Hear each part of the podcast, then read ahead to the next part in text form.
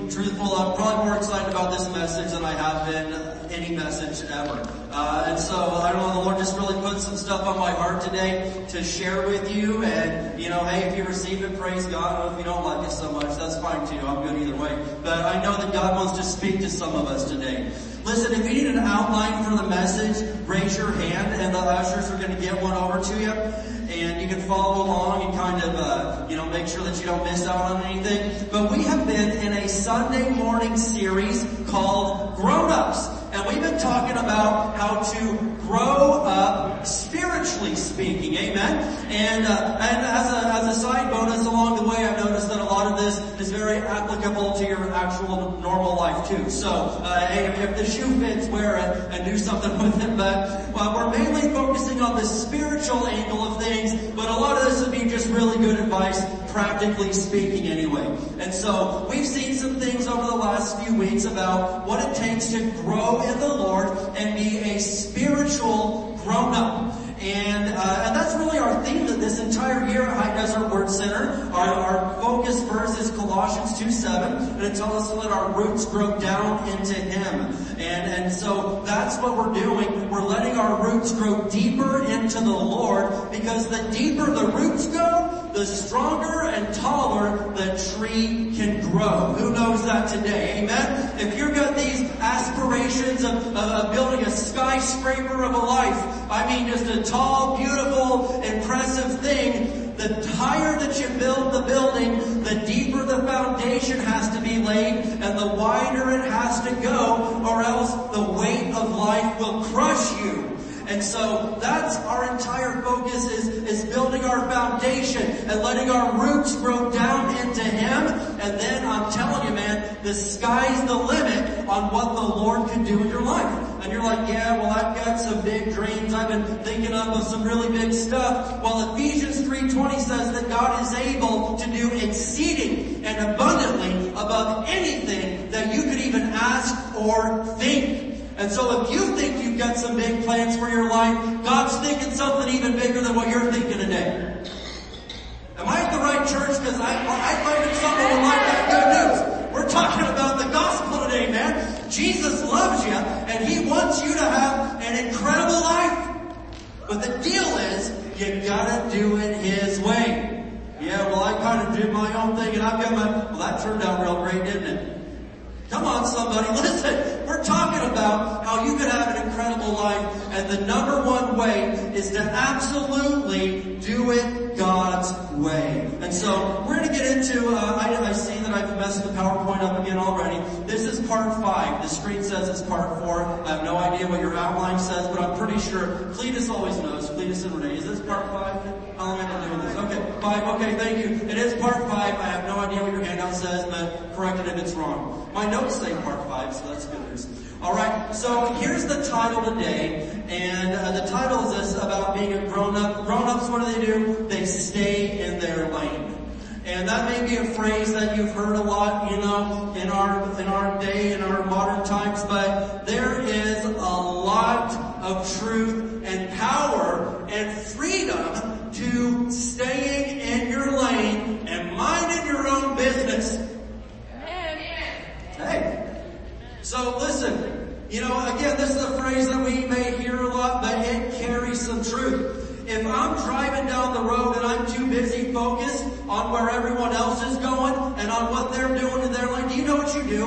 When your eyes focus on something, when you're driving a car, the whole vehicle tends to start shifting that way. Has anyone noticed that? And so, so often there may be a, a, a, a you know, maybe a wreck on the side of the road or something going on over there, and everyone's staring. They don't even realize it, but their whole body, their hands and everything start to drift that way. And what do you know? When you don't stay in your lane, what happens? You get wrecked.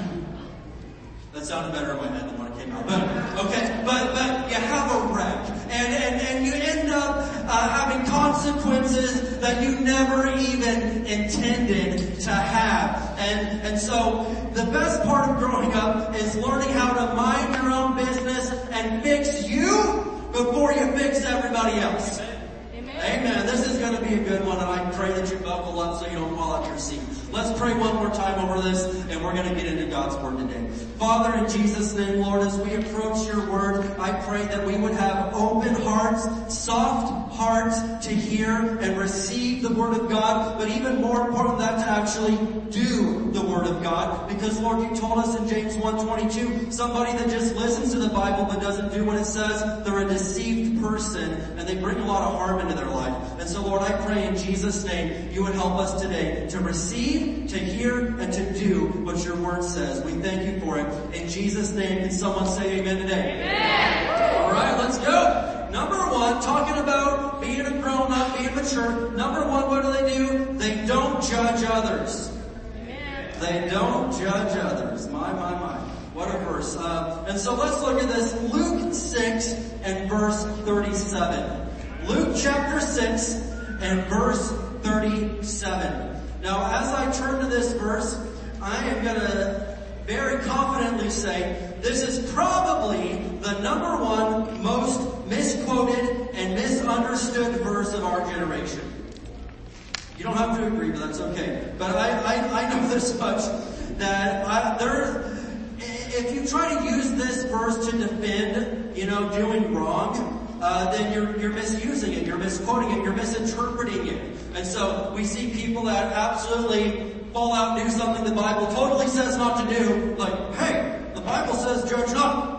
Yeah, you just robbed a bank. I mean, I'm not judging, but you're gonna get judged. So there's gonna be consequences. Yeah, you can't judge. And so people misuse this verse and, and, and have really, uh, when you begin to continually misuse something, a verse or a phrase or a word, you kind of begin to, uh, to, to cheapen its meaning in some regards. And so we want to use this verse, but do it in the absolute right context. And so, listen, if the Bible says something is sin, me agreeing with the Bible isn't judging you. That's just me agreeing with the Bible.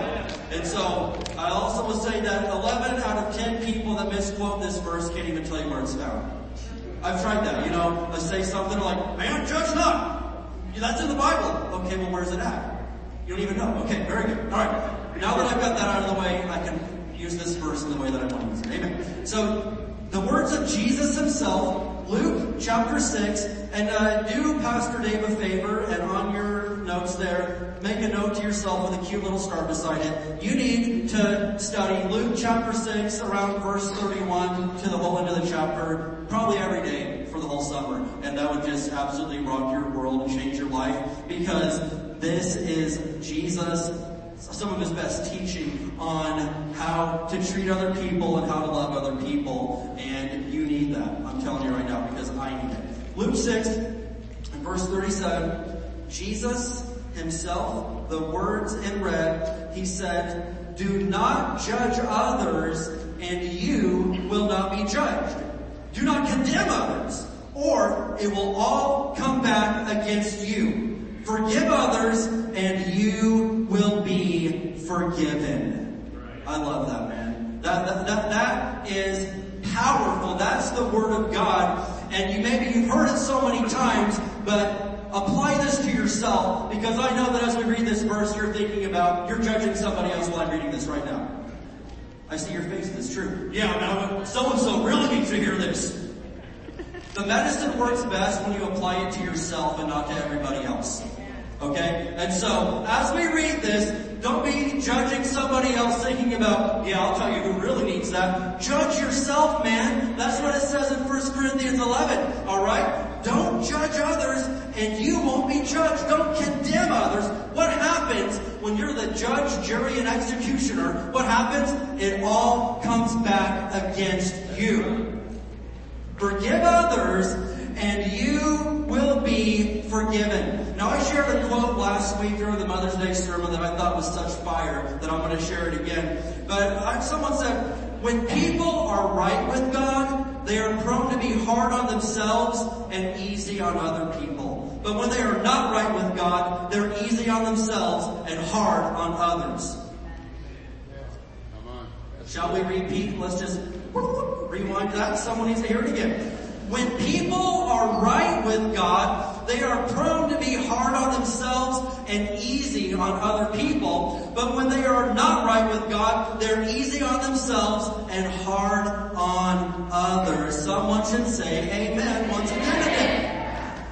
Anybody that's constantly trying to find, you know, hey, Pastor Dave, they're doing this. Hey, this is going on over there. Did you know this is, and them, and them, and them, and them, and they got it, and they got it, and here's what you should do. Well, let's talk about you for a minute, shall we? Let's, let, let's look in the mirror before we look out the window for a few minutes here today. Come on. Listen, we don't judge others unless we want to be judged. One time, uh, someone had come to Brother Hagin and, and, and asked for his opinion on how somebody handled a certain situation where they didn't really handle it so well. He said, you don't know what you would have done if you had been in their spot. And then he said, you don't even know if you could have handled it any better than what they handled it. And so I want to say this loud and clear to all the people that want to grow in the Lord. If you want to stay, you know, uh, at the level you're at, then hey, this, you know, don't, don't even listen today. But if you want to grow, let me ask that. Who wants to grow in the Lord and get stronger and better? And, and I mean, listen, I'm not satisfied with where I'm at right now. I gotta get better. I gotta get stronger. I've got more growing to do so I can be everything that Jesus told me that I'm supposed to be. And I'm not satisfied with where I'm at. But I'll say it loud and clear. You never know what someone else is going through. You never know. And until you've walked a mile in their shoes, it's best to keep your opinions to yourself. Only immature Babies, children, immature adults have to go around and share their opinion about everybody else without even taking a minute to put themselves in their shoes. Hallelujah. We're talking about growing up. This is stretching some people today, but it's called growing pains, and that's a good pain to have right there. And so, you never know what someone else is going through. You don't know if you'd be doing any better than them if you were dealt the same hand.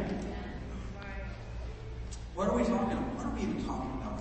We're talking about spiritual maturity and growing up in the Lord. This is good life advice, but this is great advice if you want to be a better Christian than what you are right now. I heard one preacher say, how do you want others to judge you? Do you want them to believe good about you instead of evil? To interpret your actions in the best possible way? To really try to understand your side of the story before drawing conclusions or talking to others about you? If so, Jesus commands that you do the same for others. Well, are we in Luke 6 right now? Can we go back uh, to, to verse 31? This is the children in my household's theme verse for the summer, and they're hearing it every day. Do to others as you would like them to do to you. Now, if we're talking about great levels of Christianity, that's kindergarten right there. That is not deep theology. That's not some far out, you gotta have a PhD and, and uh, you know, no, no, no. This is elementary kindergarten Christianity. You do to other people what you want them to do to you. If you don't like it when somebody says that to you, you don't say that to somebody else. If you like it when somebody does this for you, you do it for somebody else. You reap what you sow. Amen. Amen. Do unto others And so there's just nothing that grinds my gears worse than somebody that is constantly going around, man, so-and-so is mean to me, this is going on, and blah, blah, blah, blah, blah. And everybody in the world can see that you are simply reaping a harvest off of the seeds that you have planted. And I'll tell you now, you will never beat God's law. Galatians 6, 9. You will always reap what you sow. Always. There's no back door, there's no shortcuts.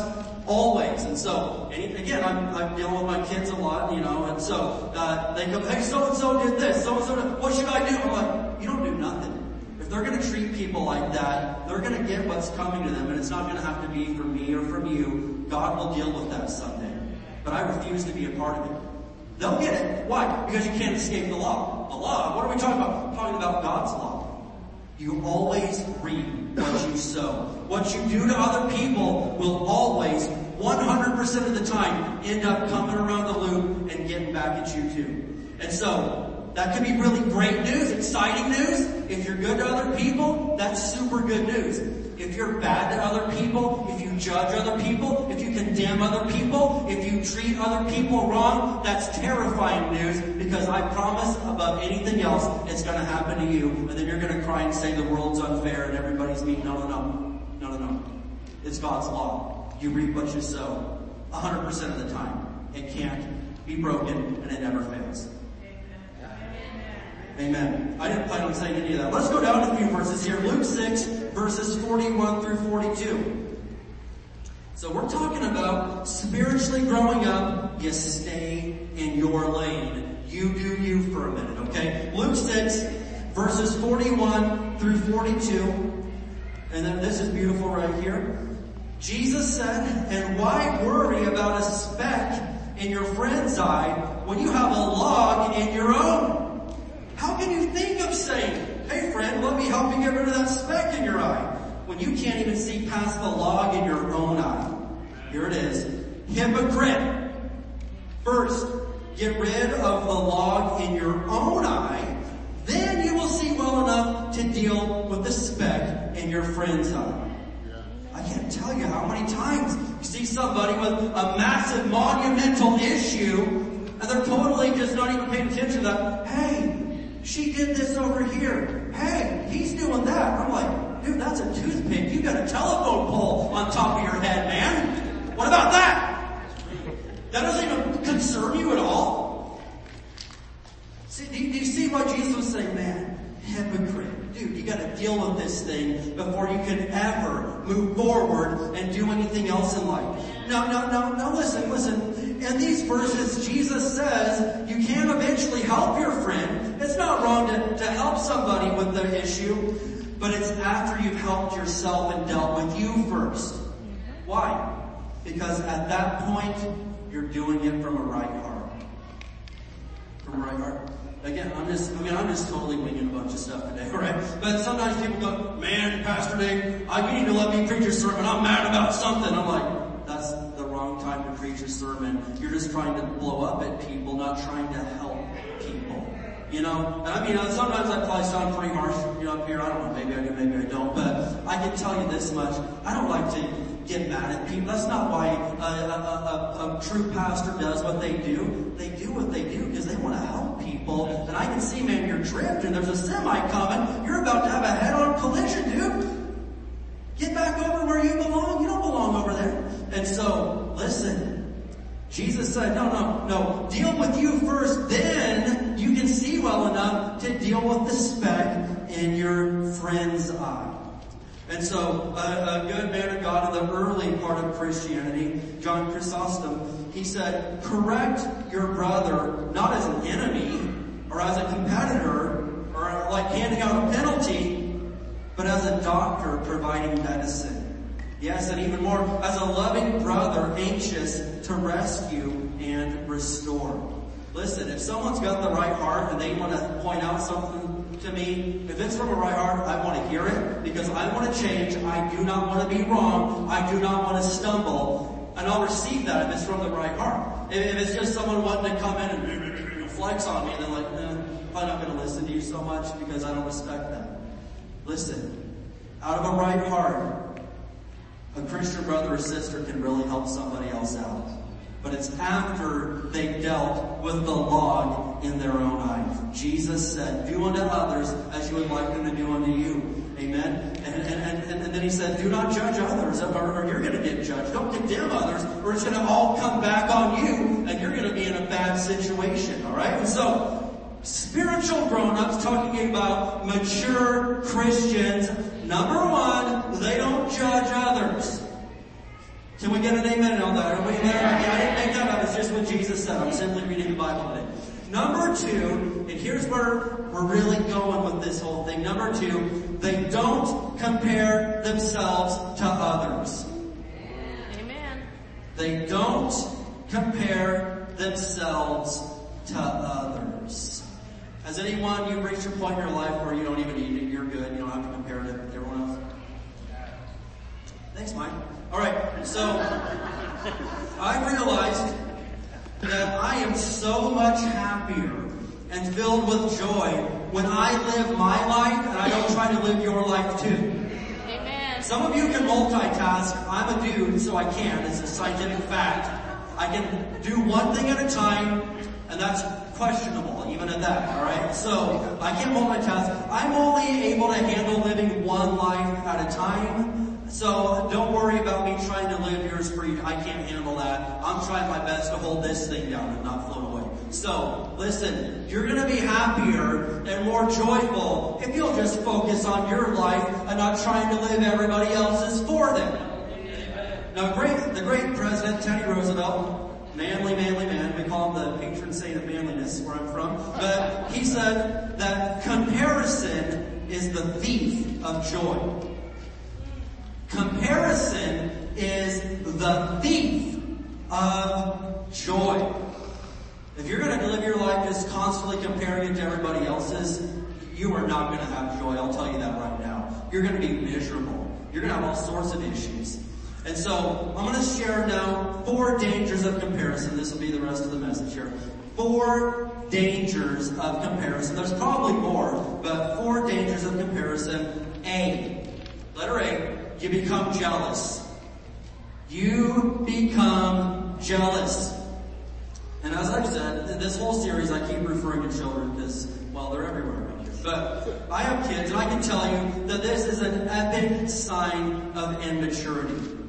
You know, you, you could have bought one kid a $10 thing one day, then the next day you buy their sibling a $5 thing. $10 kid gets jealous and mad that you bought a $5 kid a $5 thing. Uh, parents, am I right? Am I making Yes. sense? Yes. Thank you. Thank you, man. Now I'm feeling the love and support. Alright, here we go. Listen, isn't that crazy? That, I mean, you could have bought this kid, you know, a big old, then the next day you buy the other kid a candy bar. It's not fair. Why did they get it? Dude, you got a PS5 and a big screen TV yesterday. You're jealous over a, a candy bar? And in their eyes, it totally makes sense why they should be angry, but to any mature person, you can see the level of ignorance and immaturity that's going on right there. And so an immature Christian will see God bless somebody or someone else do something with someone else and they burn with jealousy, but they aren't remembering what they got just yesterday. Think about that. Yeah, but this is going on. Don't you remember like last year at this time what God did for you? Don't you remember how He healed you? How He saved you? How He restored you? How He got your marriage back together? How He saved your kids? You've got a house now and you're gonna be upset about that? Yep. Immature. And the keys of immaturity are a group of people called the Corinthians. Let's go to 1 Corinthians chapter 3. So we did an entire expository study last spring on the Corinthians, the Corinthian church. And so they were a large church in a large city and they were epically, tragically immature. And so the apostle Paul uh, writes them a couple of letters. First Corinthians, who knows what the other one was? Second Corinthians. Okay. That wasn't really a trick question, but praise God. The more you know.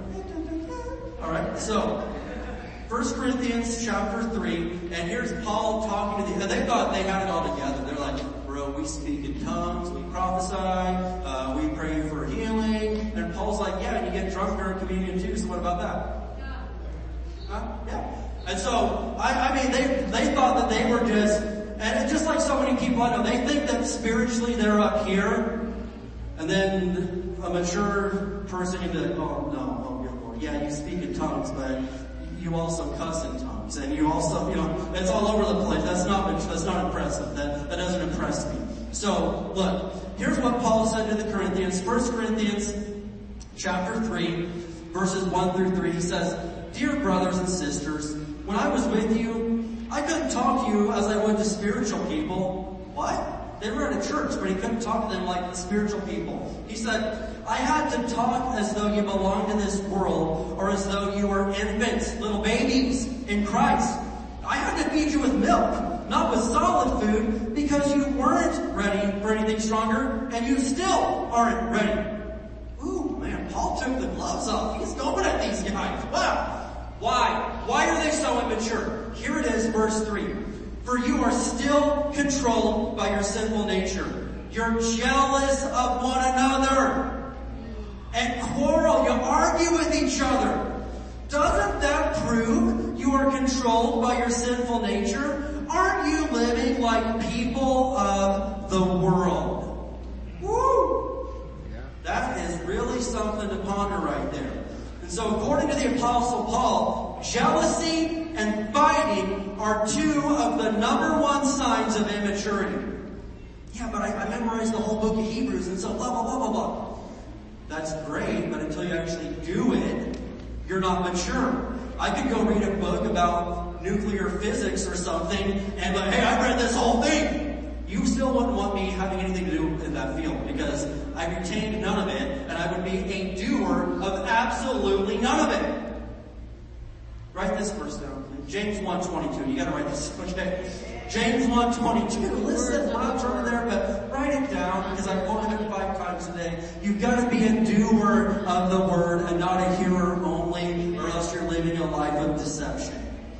Alright? And so these people here, they thought they had it all together and Paul is like, no, not impressed. You guys fight, you argue, you're still little babies. I have to, I, I can't even talk to you like I would to spiritual people. I gotta talk to you just like I would the people out on the street that don't even know the Lord. And I'm like, man, Paul, that is a, that's a, that's a hard thing to say, but it's the absolute truth, alright? And so, if you see that your neighbor or brother or sister has more than you do, don't be jealous and think they don't deserve it. They don't deserve that. No, hey, grow up. Be happy for them. And here, here's a good one. Work harder if it really matters that much to you and get nicer stuff someday. That did not go as I thought it was. Number, okay. Um, or you can be like most of us in the room and say, I really don't care what other people drive or wear. I'm perfectly happy with my life. Anyone else with me today? You're good? You don't need their stuff too? Amen? Hallelujah. Alright. Letter B, let's go. Talking about four dangers of comparison. A, you become jealous. B, you become unthankful. Let's unwrap this for a few minutes. Now normally we say the unthankful speech for Thanksgiving, but let's do it in May this year. I'll still do it in November, but I want to do it now too. And so, every person that is unthankful and jealous because of what others have, has someone else staring at them wishing they had their life. That's right. You know, you're, you're looking at someone, man, they've got a bigger truck than I do. They've got this and, and blah, blah, blah, and she's got this and, and don't you know that someone's standing right over there in the corner saying, man, I wish I had what she has. She's, she's got so much better than I do. Don't you know that today? As you begin to grow and mature, you start to realize this. But the sad thing is, is that the apostle Paul, we're turned there, but 2 Corinthians 3, he said that unthankfulness would be one of the signs of the end times. Believe it or not. And so people are always like, man, what are some signs of the end times? Is it nuclear war? Is it boom? Is it this? Is it Russia? Is it Gog and Magog? Is it China? Like, oh, it's all of those things. But hey, hold on. Here's one you should really pay attention to. A massive sign of the end times is people ungrateful and unthankful. Second Timothy chapter 3 verses 1 and 2, I'll just kind of quote it here, but Paul said, in the last days people will love only themselves and their money. They'll be boastful and proud, scoffing at God. Another sign of the end times, they'll be disobedient to their parents. Wow. Kids have always done that. Yeah, they've always done that, but hey, it's a lot worse than it used to be. And then he says, and they will be ungrateful. They will be ungrateful. And so I am choosing to say, Lord, I, I don't want to go there. I understand that everything I have came from you, Lord. Every, I mean, there's no way. There's nothing I have that I can't say that God blessed me with. I, not a single thing. I want you to see a verse, Isaiah chapter 1. We will turn to this one. Isaiah chapter 1 and verse 3. Because according to scripture, animals, farm animals are more thankful than most of God's people are. They don't say that. That. Isaiah 1, 3. Let's go. Isaiah 1, verse 3. According to scripture, the common farm animal gives more thanks than most of God's children do. And so it says this, even an ox knows its owner. They, they, they at least know who's in charge of them. And a donkey recognizes its master's care, but Israel, or God's people, doesn't know its master. My, this is a sad, this is sad. Look at this. My own people don't recognize my care for them. Here you are complaining this, you don't have what someone else has, but you haven't even stopped to realize what God has given you in the first place. Amen. Your Father cares about you. He has provided. You do have your needs met. Amen. Philippians 4, 19 says that God will supply all of our needs according to his riches and glory through Christ Jesus. And so, before you want to complain that somebody else got a bigger, better, shinier than you, why don't you stop and thank God for what you do have right now? Because I've been to Nicaragua, I've been to Russia, I've been down in remote villages of Mexico, I've been to places that would absolutely love to have what Yes. the poorest person in Barstow has. Yes. You think I'm playing, man? I am not playing. It is crazy. When we spend that time down in Nicaragua, these little kids, they come to the, come to the missionary's house one day a week, or the missionary goes to them. That's the one day of the week they get any meat. The rest of the week they get maybe a bowl of rice every day and some water. And then one day a week, when the missionary friend comes through, they get some chicken that he cooked, and they are just like it's a Thanksgiving feast. They're going crazy about it. Then he gives them this vitamin water in a little like Ziploc sandwich bag, so they cut a hole in the end of it, and they drink this vitamin water because he's trying to get vitamins into their system too.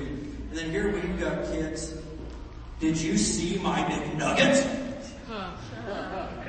It's misshapen. My rice was crunchy. But stop.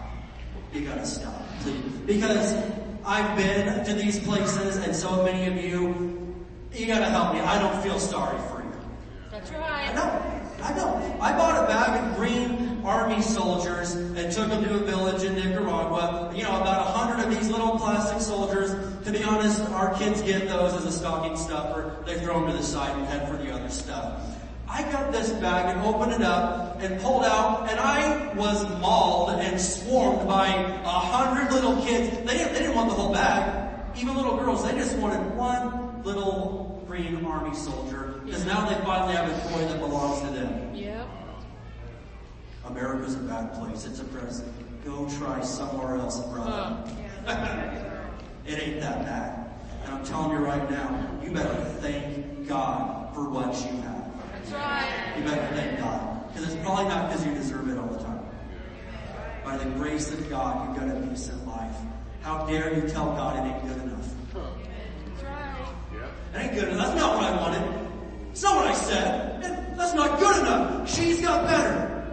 What kind of a mean little child tells the father who's doing his best for you, it ain't good enough? Well, guess what? Shutting the blessing off. And if, they, if it's not good enough, then why am I going to give you anything else? Amen. Ooh, it's getting hot and heavy in here today. Come on. Who's glad they came to church?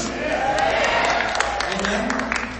I think I'm looking forward to uh, going to the couch today. Amen. But I, I heard about a farmer. I read this story online about a farmer who decided to go to church one Sunday because it fell on Christmas Day. And uh, he was a CEO Christian. Christmas and Easter only.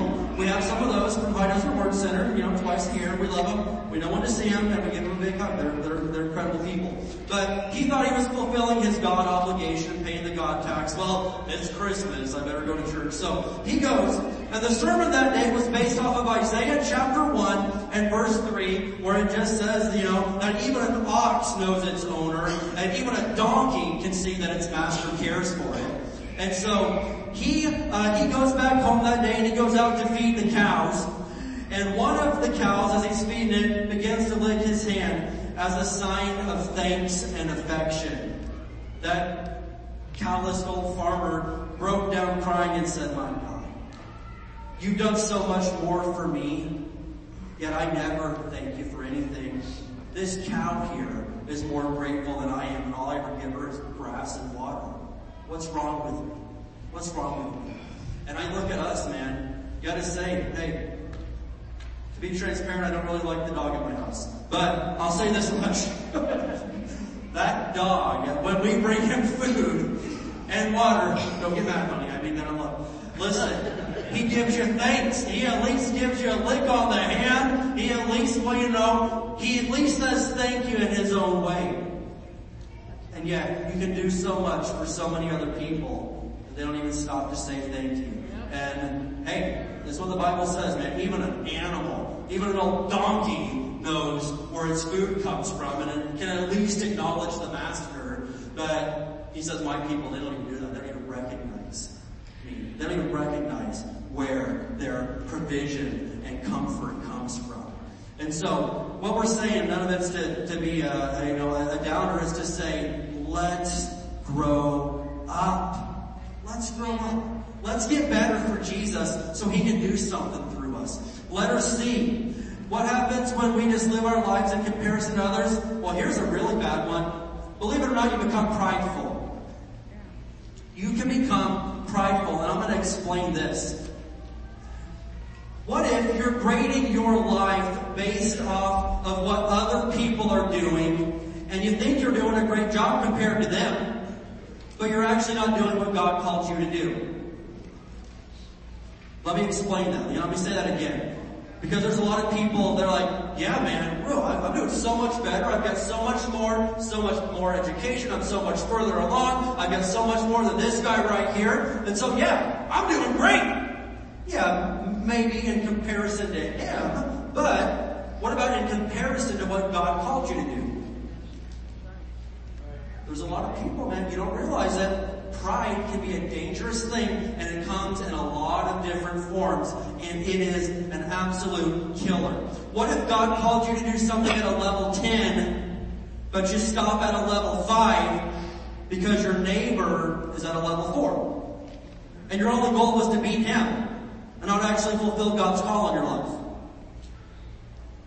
Is that, be honest, is that a little over your head? Is that too deep? Because you get that blank stare. Okay. Let me, let me repeat one more time, okay? I'm not even trying to be funny. I want to make sure you get this because this has helped change my life, alright? Listen, what if God called you to do something at a level 10, but you stop at level 5 because your neighbor is only at that level 4? Your only goal was to beat him and not actually do what God called you to do. So you're like, okay, mission accomplished. I make more money than my brother now. I'm good. That's all I needed. Hey, I've got a bigger truck than her. I've got a bigger, I, alright, finally, I'm done. Well, no, you weren't supposed to stop there. You were supposed to keep going because God called you That's to right. a much higher level in life. And you, because of your pride, think that you have arrived. You think you've arrived Alright, alright. because you're slightly ahead of them and that was your whole goal. Your goal wasn't to please God. Your goal was to be her. Amen. That's right. Know. Alright? Uh, Luke chapter 18. Luke 18. And we're going to look at verses 10 through 14. Luke 18, 10 through 14. You want another verse to write down for your notes? Okay. Proverbs 16, 18, it says, Pride comes before the fall. Not talking about the fall time here, talking about you falling down in life. Mm-hmm. Pride comes before the fall. Proverbs 16, 18. We're in Luke this morning. Luke chapter 18. Amen. We still having a good time? Hey, we're trying to grow. That is simply all that we're doing. We're trying to grow and to grow means I have to stretch and to grow means I've got to get a little uncomfortable sometimes. But the payoff is worth it when I'm better and I'm stronger and I'm further along and I'm a mature Christian in life. Who wants to grow up spiritually? Luke 18, and we're going to look here at verses 10 through 14. And so Jesus tells this story. He says, two men went to the temple to pray. One was a Pharisee, so this is a guy that just thought he had it all together. And the other was a despised tax collector. The Pharisee stood by himself and prayed this prayer. I thank you, God, that I am not like other people, cheaters, sinners, adulterers, and I'm certainly not like that tax collector over there. Anyone else ever witnessed somebody praying, but they say it out loud because they really want you to hear it? I have, yeah. I don't think God likes that prayer so much. Verse 12, he says, again, he's talking to God, but clearly so everybody else can see. I fast twice a week, and I give you a tenth of my income. But the tax collector stood at a distance and dared not even lift his eyes to heaven as he prayed. Instead, he beat his chest in sorrow saying, God, be merciful to me, for I am a sinner. Jesus says, I tell you, this sinner, not the Pharisee, returned home justified before God. Why? For those who exalt themselves will be humbled, and those who humble themselves will be exalted. Now, not to sound gangsta, but Jesus invented the phrase, stay humble or get humble. Listen, you better check yourself. Listen, stay humble or you will get humbled and it's not going to be pretty. Right? But Jesus said right there, man, those who humble themselves will be exalted, but those who exalt themselves. The Pharisee, he wasn't comparing himself to God's standard, he was comparing himself to the other person.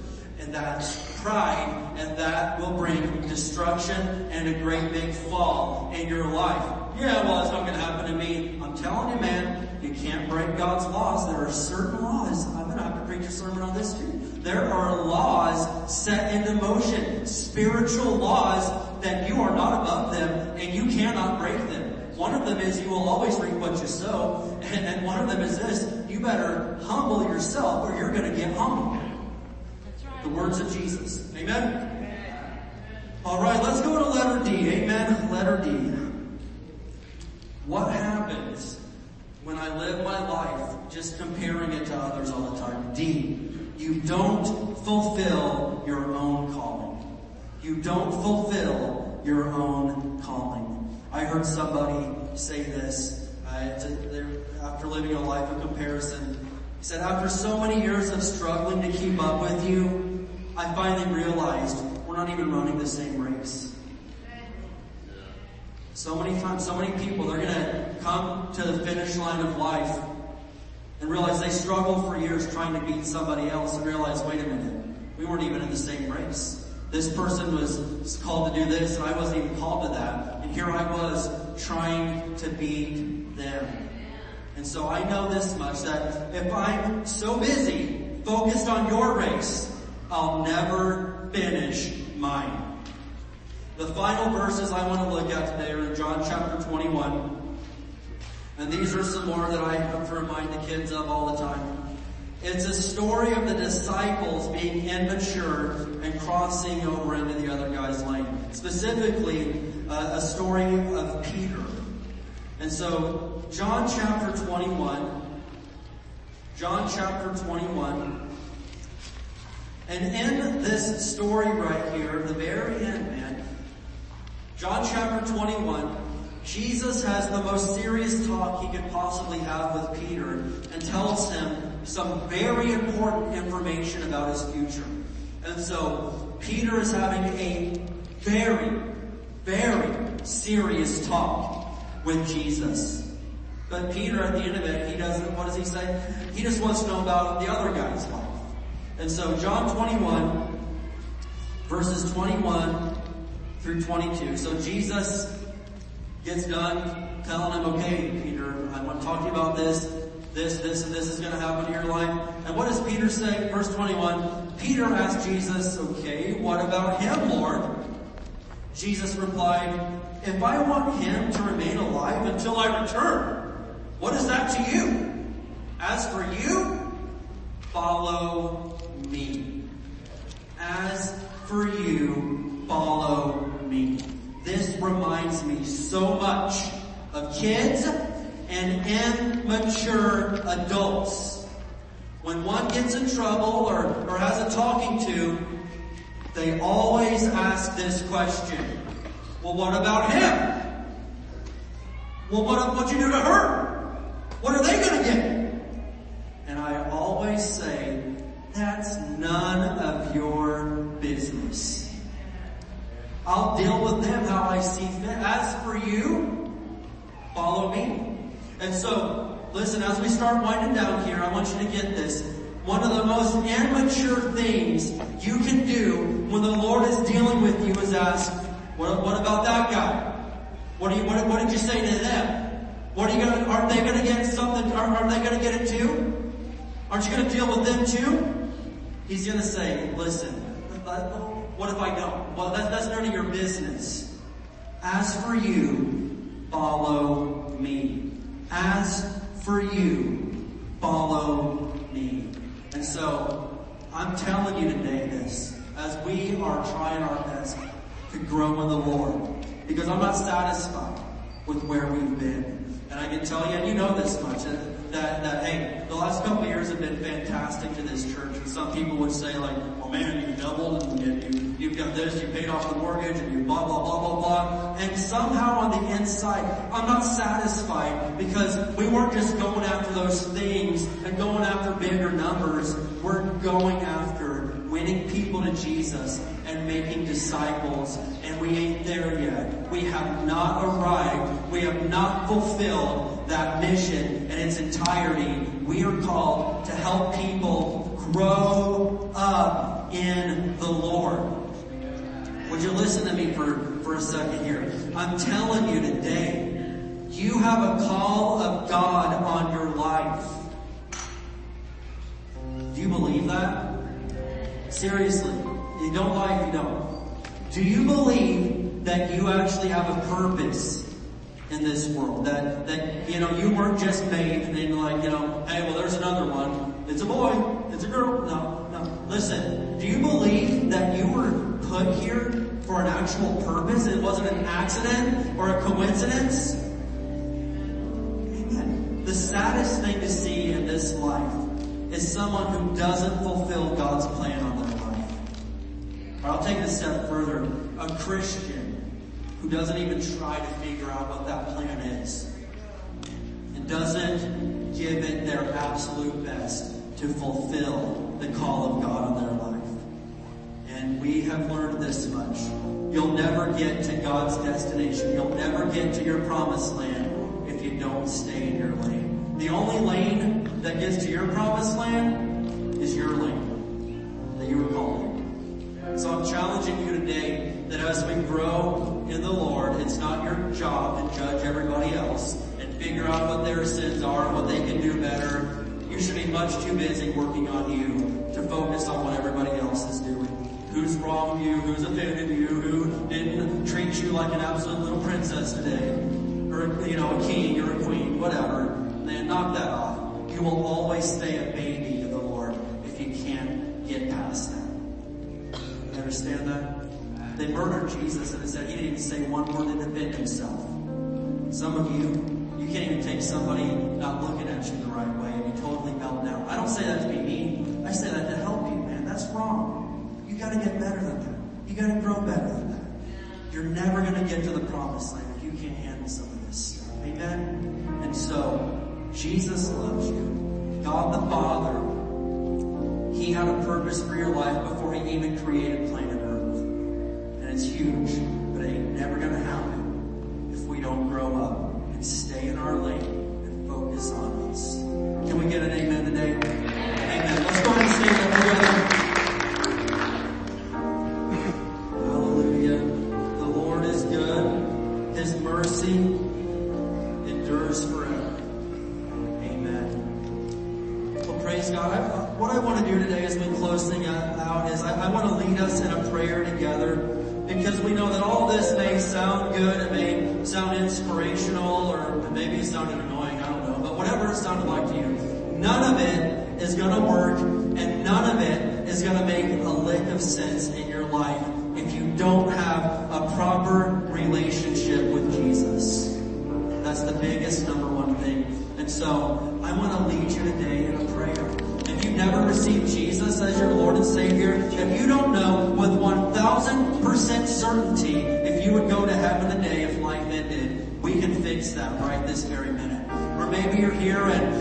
At one point you did have a good thing going with God, but you kind of walked away. We know He didn't walk away from you because He wouldn't do that. But let's get real, sometimes people do walk away from Him. We're not here to judge you on that today. We're here to say, hey, let's fix this thing and get you where you need to be so you can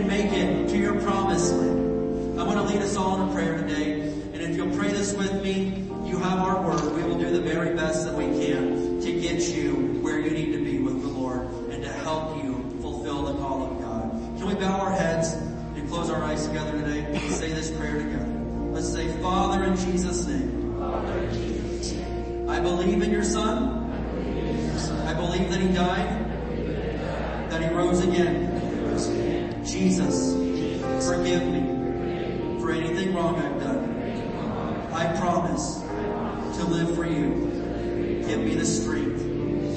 My life is yours. In Jesus' name. Amen. Amen. Hallelujah. Hey, this is my friend Jose right here. He's going to be standing right over here this morning. And if you pray that prayer and you are interested in taking your next steps of faith, and, and you're interested in, in having somebody come alongside you and mentor you through the next steps of this, come see Jose here in just a minute when we're praying for people. He'll get your name and number. We will set you up with uh, another mature brother or sister here from church. They'll be your spiritual personal trainer for the next 30 days. They'll pray for you. They'll text you a devotion and Bible verse every day. If you've got questions, they'll try their best to answer them. But you'll have a, an absolute personal mentor for the next 30 days. This is huge. Amen. All right. Hey, I'm going to have my prayer team come on up this morning. If you're here and you need prayer for anything at all, uh, we want to pray for you. If you've got uh, any any situation going on, man, we want to release our faith with you for God to work in your life in the name of Jesus. Uh, Pastor Josh is going to lead us in the song today, and uh, if, if you need prayer, come on up. If not, just worship the Lord right there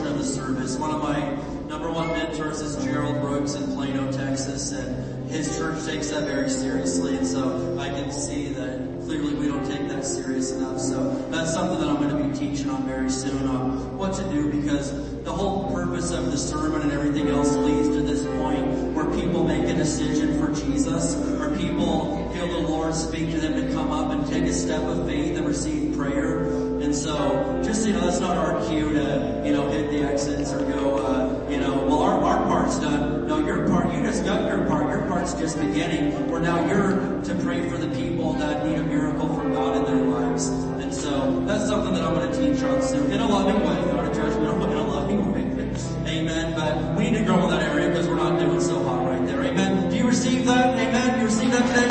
Amen.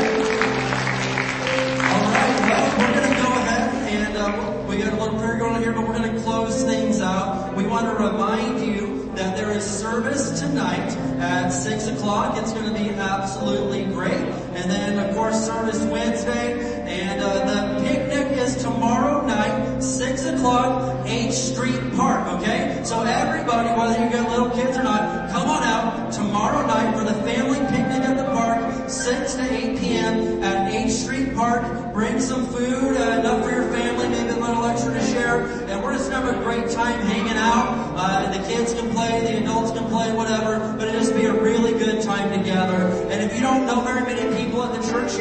this is a great chance to meet other people and, and start to make some friends. Amen? Alright, let's go ahead and we are gonna close out in prayer, and then we will do our Barstow Faith Confession. Amen? Let's go ahead and bow our heads. Father, in Jesus' name, we thank you, Lord, so much for what we've seen in the Word of God today. And Lord, through uh, this uh, this series that we're doing, Lord, I know that that hey, you're, you're stretching us, you're calling us to grow